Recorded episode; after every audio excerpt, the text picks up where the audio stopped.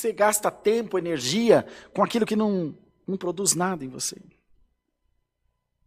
Os discípulos estavam vendo o cego enxergar, o surdo ouvir, o mudo falar, o endemoniado ser curado, o aleijado andar, as almas serem convertidas e estavam discutindo quem era o mais bonito, Bruno, quem era o maior.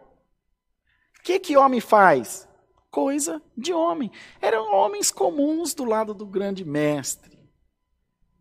Vou dizer uma coisa para vocês: se Cristo aparecer na terra aqui materializado, pode ficar sossegado que vão crucificar de novo. Se nós estivéssemos lá, faríamos a mesma coisa. Porque eles se sentiam-se enciumados, queriam a atenção do mestre. Ele era uma pessoa extremamente especial, um grande líder. Quem não quer a atenção do chefe? Quem não quer o chefe do seu lado?